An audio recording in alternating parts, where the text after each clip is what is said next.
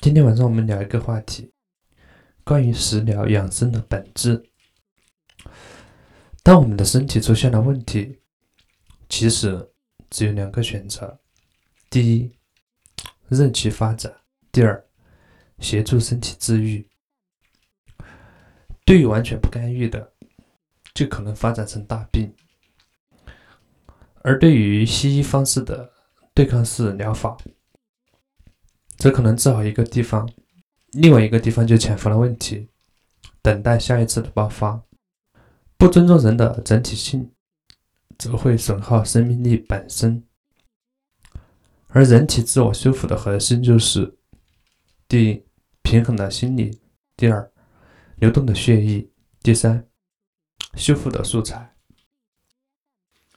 而人体各个部位的更换周期是不同的，但是就最长的部位来说，七年就足以让一个人脱胎换骨的。用针对性的素材让身体修复受损的状态，这是中医药食同源五千年的精髓。在三十年前，人们听到一个糖尿病患者，就像听到了癌症一样稀奇；而现在，我们周围的糖尿病患者比比皆是。在三十年前，心脑血管病的发病率不足百分之五，而现在每隔十二秒就有一个人是因为心脑血管病而倒下的。其实，单纯从健康层面来讲，一个极其现实的问题。呃，如今糟蹋过身体的中青年以及少年，在一些时间之后，他们会感到曾经的乱搞带来的结果，甚至现在现在的。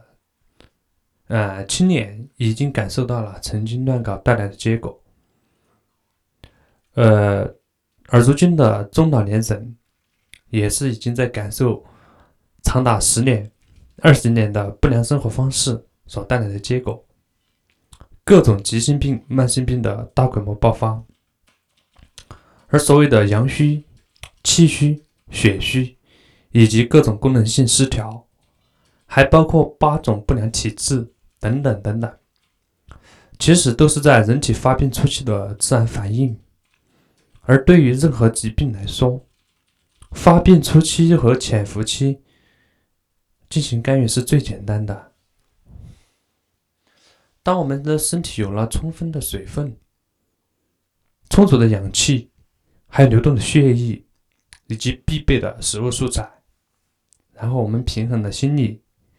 其实我们的身体就可以维护在一个极佳的健康状态的，但是若缺乏了上面的任何一个，那么就会孕育一些疾病。在这个漫长的疾病的发病期里，有的长达几十年，我们的人体都顶多是感觉到不适，但是最后可能就发展成了不得不依赖药物。对养生的本质，简单的说，中青年适当的注意，大幅度提升中老年的生命质量；而对于空气、水、运动来说，这些相对比较便利，所以人相对来说更容易平衡。很简单，渴了就喝，想呼吸就呼吸；而对于运动，就是正常上班的来说。